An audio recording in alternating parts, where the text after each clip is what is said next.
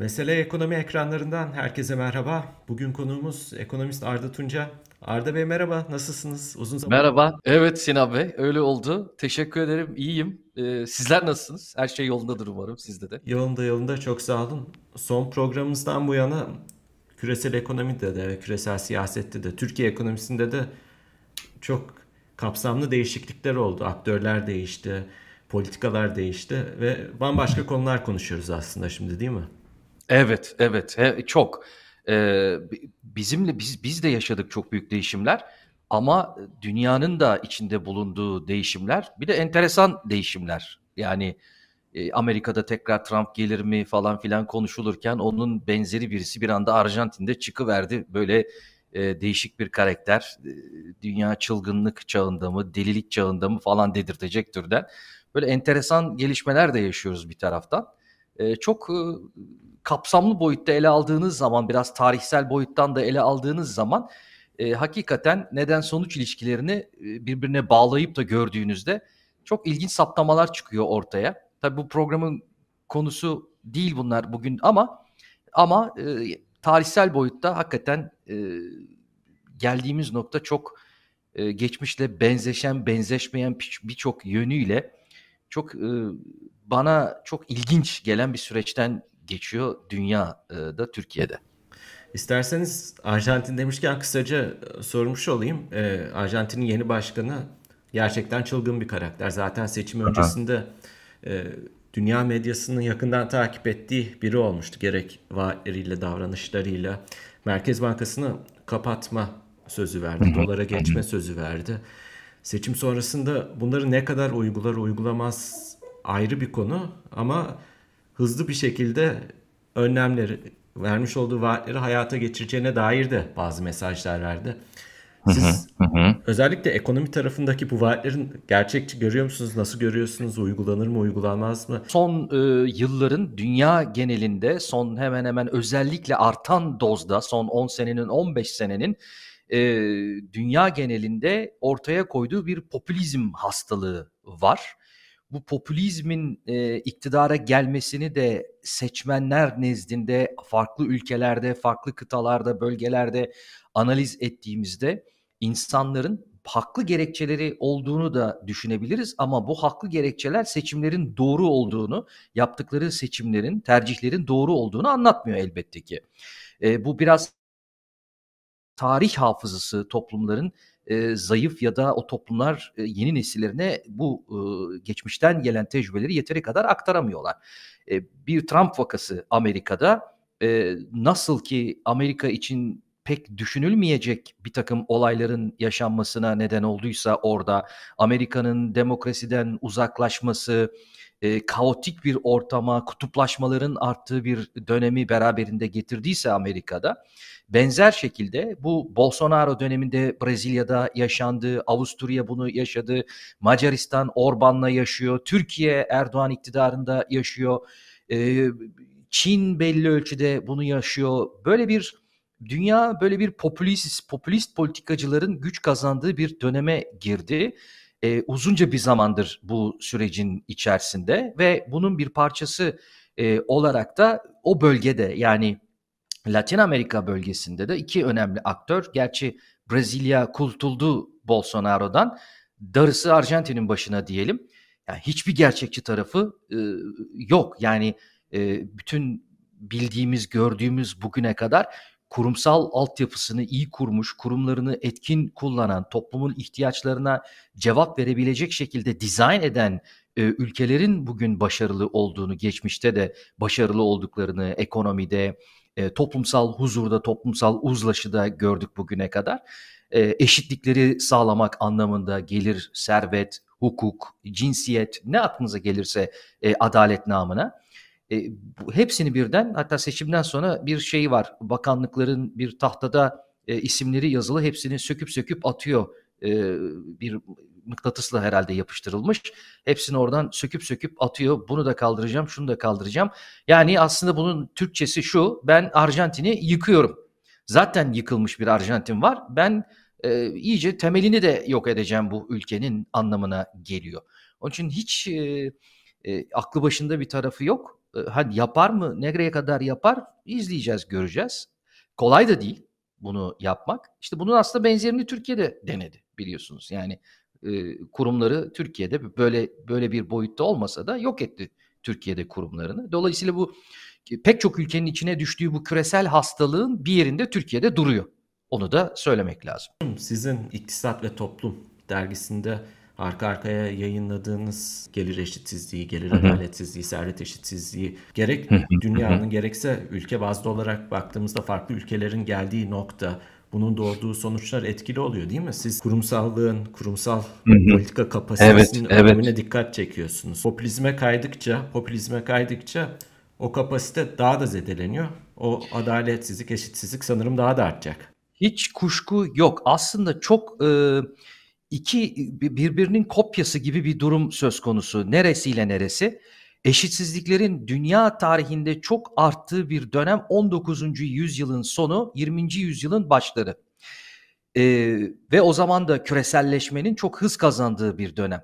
Şimdi aradan tam 100 sene geçtikten sonra tekrar küreselleşmenin hız kazandığı bir dönem bu defa 20. yüzyılın sonu, 21. yüzyılın başları ve yine eşitsizliklerin zirve yaptığı bir dönem.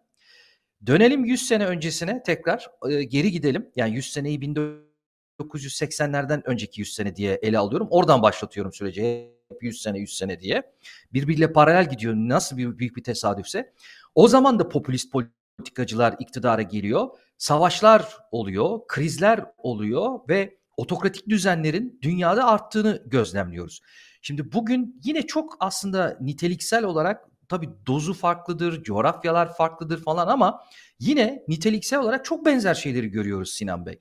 Yine eşitsizliklerin hız kazandığı, eşitsizliklerin arttığı. Çünkü savaştan, İkinci Dünya Savaşı'ndan sonra dünyada eşitsizliklerin tam tersine azaldığı çok sakin yıllar geçti. Herkes yaralarını sarmak için kendi dünyasına kapanmıştı ülkeler.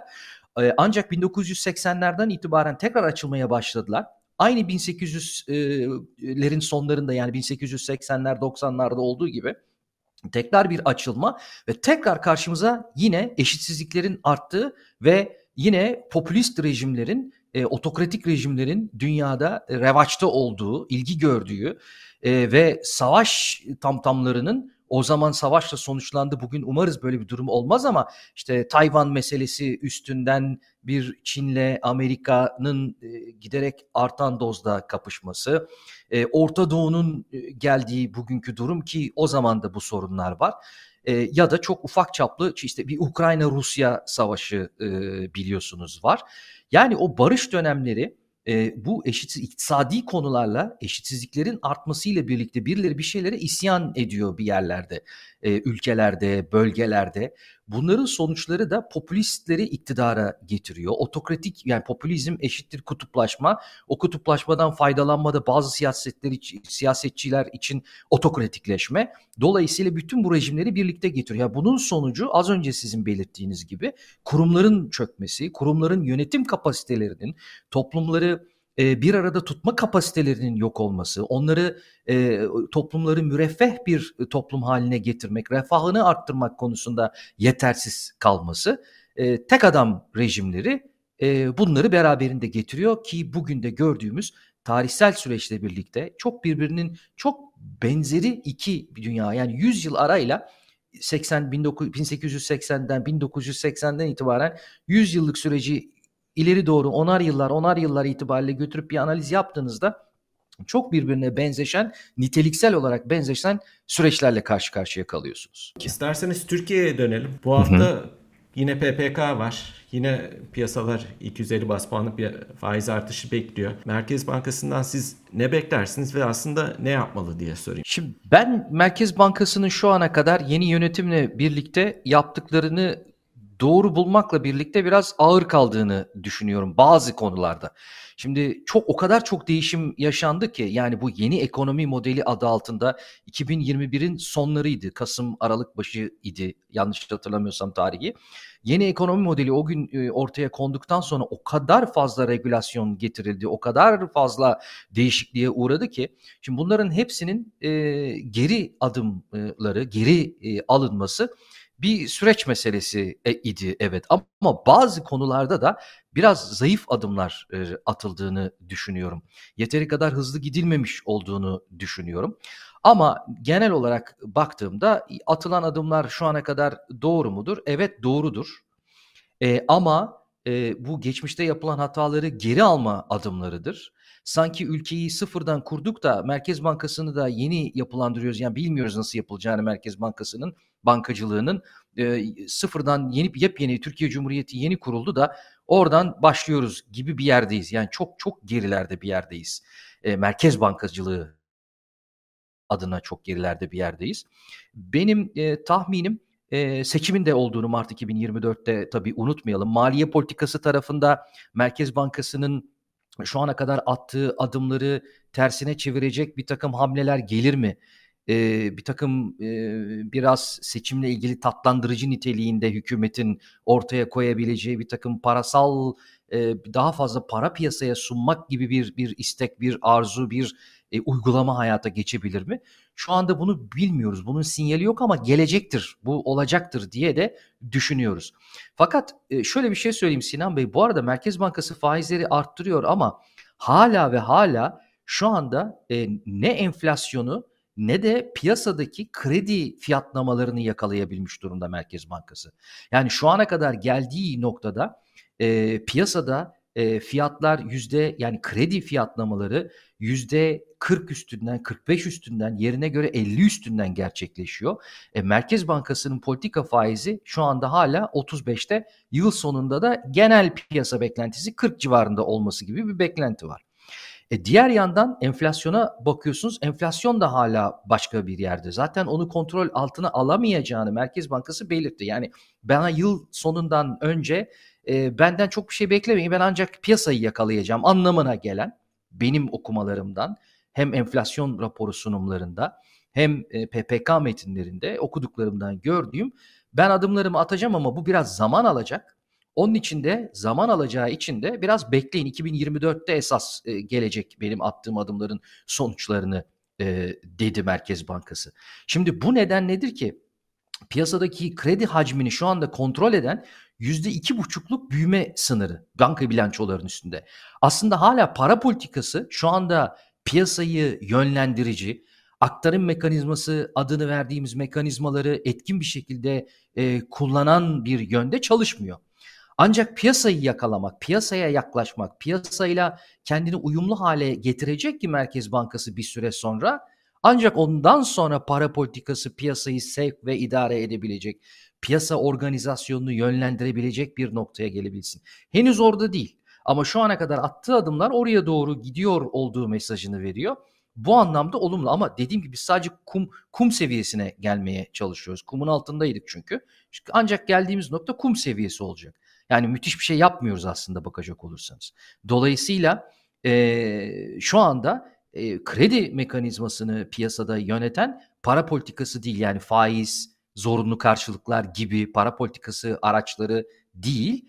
Yüzde iki buçukluk büyüme sınırı şu anda asıl olarak o devrede, o çalışıyor e, şu anda. Onun altını çizmek lazım. Yani burada para politikası devreye girdi. Faiz arttırımlarıyla para politikası e, arzu edilen bir noktaya bugün ulaşmıştır.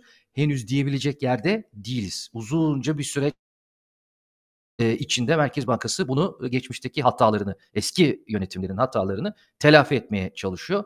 E, bunun da kolay olmadığını tabii bir taraftan takdir ediyoruz ama eleştirilecek tarafları da var. Bazı konularda çok yani faizle ilgili konularda çok yavaş adımlar attı. Çok çok e, düşük dozlu e, adımlar attı. Bu şekilde gitti. E, şimdi de öyle olacak gibi gözüküyor. Yani şu ana kadarki tempo bize bir iki buçuk puan herhalde olur. E, sonra Aralık'ta da bir daha 40'la kapatırız yılı. Ondan sonra yavaş yavaş yani e, parasal bir bir kısma daralma Merkez Bankası'ndan henüz gelmiyor. O taraftan gelmiyor. Bu yüzde iki buçukluk büyüme, bilanço büyüme sınırıdır şu anda piyasayı e, dizginleyen, piyasadaki kredi, bankaların kredi verme e,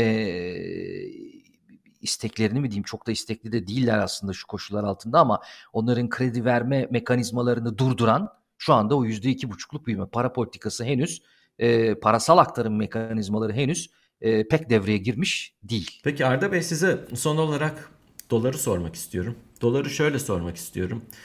Dolar TL'ye ilişkin olarak farklı analizler yapılıyor son dönemde. Bir taraftan uzunca süredir e, ekonomik yönetiminin bir politika olarak doların belli bir seviyenin üzerine çıkmasına izin vermediğini e, an be an yaşadık zaten. Son süreçte de bu tartışılmaya devam ediyor. Her ne kadar kademeli olarak bir yükseliş görsek de olması gereken hı hı. seviyede olmadığına dair analizler sıklıkla yapılıyor. Diğer taraftan cari dengenin bir düzeltme evresinde hı hı. olduğuna dair de bir analiz yapılıyor ve bunu 2018'de benzer olarak ele alan bazı raporlar da yayınlandı. Hı hı. Bunun da dolar TL tarafına pozitif etki edebileceği aynı 2018'in sonunda olduğu gibi analizler yapılıyor. Siz nasıl değerlendiriyorsunuz? Bu tamamen Türkiye ekonomisinin yavaşladığı dönemlerde ya da krizle karşı karşıya kaldığı dönemlerde karşımıza çıkan bir manzara. E, yabancıların bir takım raporlarında da bunları okuduğunuzu tahmin ediyorum. Bazı e, ekonomistlerin, uluslararası özellikle bankaların baş ekonomistlerinden olanların. E, evet onlar da bunu bu şekilde takip ediyorlar. Ben de okudum, ben de gördüm.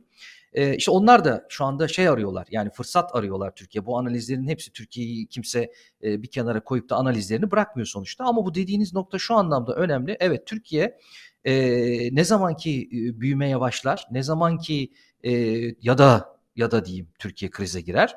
E, o noktada e, cari denge düzelmeye başlar. Neden? Çünkü Türkiye dışa bağımlıdır. İçeride üretim altı, azaldığı zaman, içeride ekonomi tempo kaybettiği zaman dışarıdan ihtiyacı olan ithalat da azalır. Dolayısıyla cari denge bir miktar e, bir bir e, pozitif, olumlu bir görüntü sergiler ki 2018'de de yaşanmış olan da budur. Hatta istatistiki verilere son 30 seneye 40 seneye baktığınızda hep aynı manzarayı görürsünüz. Ne zaman ki Türkiye krize girmiştir ya da krize girmiştir cari denge fazla verir ne zaman ekonominin temposu düşmüştür? Cari e, açık düşmüştür, azalmıştır ya da. Dolayısıyla e, yine benzer bir manzara ile karşı karşıyayız. Bu da işte şu dediğim e, Türkiye'nin şu e, krediye dayalı hep büyüme hikayesi vardı. Krediye dayalı büyüme hikayesinden dolayı da bugüne kadar Türkiye e, hep cari açığı hep coştururdu. Şimdi iki buçukluk o sınır nedeniyle krediye dayalı büyüme biraz hız kesti. Orası yavaşladı. Ee, bir takım ön gösterge niteliğinde ama bu arada başka dikkat edilmesi bir şey var. Piyasada konkordato ilanları biraz artmaya başladı. Biraz o anlamda bir takım riskler var piyasada doğmaya başlayan. Çünkü yine yıllardır Türkiye halının altına süpürdüğü yüzdürülen krediler var içeride. Orası bir nokta. Gerçi bankacılık sistemi risklerini çok iyi yönetiyor Türkiye'de. Çok çok başarılı o konuda bankacılık sistemi. Ee, orada hakkını vermek lazım bankaların. Ama böyle bir takım riskler de var piyasada. E, dolayısıyla TL için e, Türk lirasının değeri anlamında evet olması gereken yerde değil daha yukarıda bir yerde olması gerekiyordu. Bu bir yerde bir şekilde burada şu anda sabitlenmiş gözüküyor. E, ama e, cari e, açığın bu performans düşüklüğü nedeniyle daha olumlu bir nokta, daha olumlu bir görüntü sergilemesi Türkiye'nin aynı zamanda dış finansman ihtiyacını da düşürecektir. Ki zaten istediği de bu. Yani kapı kapı para arıyor şu anda. Yani bakan, Merkez Bankası Başkanı falan yurt dışından. E, dolayısıyla bu ihtiyacı da azaltacaktır. E, onun için 2018'e yine benzer bir süreç ama bu Türkiye ekonomisi için şaşılacak bir durum değil. Tam tersine yapısal durumunu e, tekrar ispat eden, tekrar gözler önüne söylen, koyan bir e, gelişme olarak, bir geçici, bir bir data olarak bunu düşünüyorum. İşte hep konuştuğumuz ama artık hiçbirimizin umudu kalmadığı o Türkiye'nin e, kendi ayaklarında duran, dönüşen, modernleşen bir ekonomiye e, ulaşamamasının bir sonucudur aslında bu söylediğiniz. Aynı döngü içerisinde devam ediyor. Aynı döngü evet ya data değişiyor dönemler değişiyor. İşte cari açık işte biraz düzeliyor. Eskiden 3 ay düzeliyor. Şimdi 5 ay düzeliyor. Atıyorum yani. Yani hmm. Ama hep yani işte kur biraz yüzde işte yüzde X değer kaybediyor. Sonra yüzde Y değer kazanıyor falan. Hep bu döngü benzer döngü. Bu döngüyü kıracak. Türkiye'nin makus talihini diyeyim bir nevi yenecek bir bir bir irade, siyasi e, bir irade, ekonomiye olumlu yansıyacak bir siyasi irade Türkiye maalesef ki herhalde 40-50 senedir falan görmedi yani böyle bir şey yaşamadı. Arda Bey çok teşekkür ederim. Birçok Ben teşekkür ediyorum Sinan Bey. Çok keyif aldım. Aynı şekilde tekrar görüşmek üzere.